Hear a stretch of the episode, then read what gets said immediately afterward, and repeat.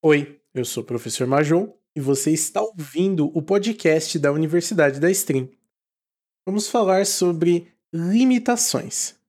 Todos temos limitações físicas, mentais e econômicas.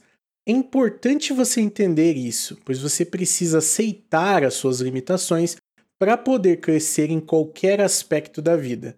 Eu não estou dizendo que você deve desistir por conta das suas limitações, mas entendê-las e saber tirar o melhor proveito das situações.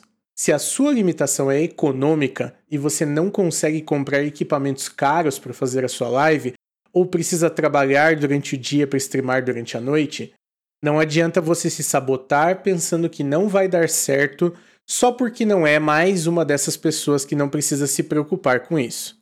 Todo mundo tem certas dificuldades entendendo quais são as suas, você pode criar métodos para solucionar inteiro ou parcialmente os problemas. Se o seu PC não aguenta fazer lives jogando jogos da última geração, lamentar não vai resolver esse problema. A única solução é pensar em algum conteúdo que você se interessa que não sofrerá por conta dessa limitação. Isso, inclusive, pode virar um diferencial seu, alcançando um público diferenciado e possivelmente muito fiel.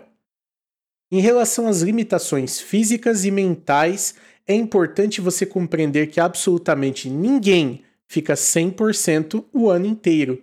Você precisa de tempo de descanso, tempo para o seu corpo se recuperar, intervalos, entretenimento diversificado e convivência social.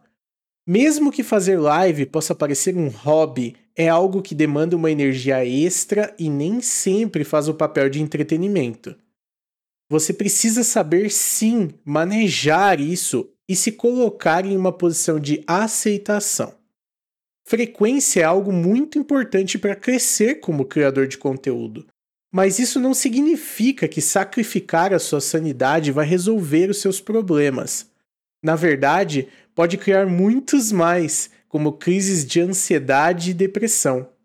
Eu digo isso inclusive por experiência própria, pois quando eu comecei com a ideia do projeto da Universidade da Stream, a minha mente já estava tão esgotada que me custaram longos seis meses antes de conseguir lançar o primeiro e mais simples dos conteúdos desse projeto.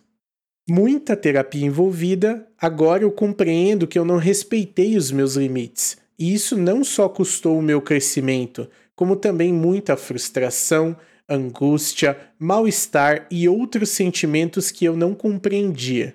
Quem dera fosse apenas falta de vontade de trabalhar, pois aí seria muito mais facilmente resolvido. Se você está nesse caminho do criador de conteúdo, mais uma vez eu recomendo que você entenda os seus limites e os respeite.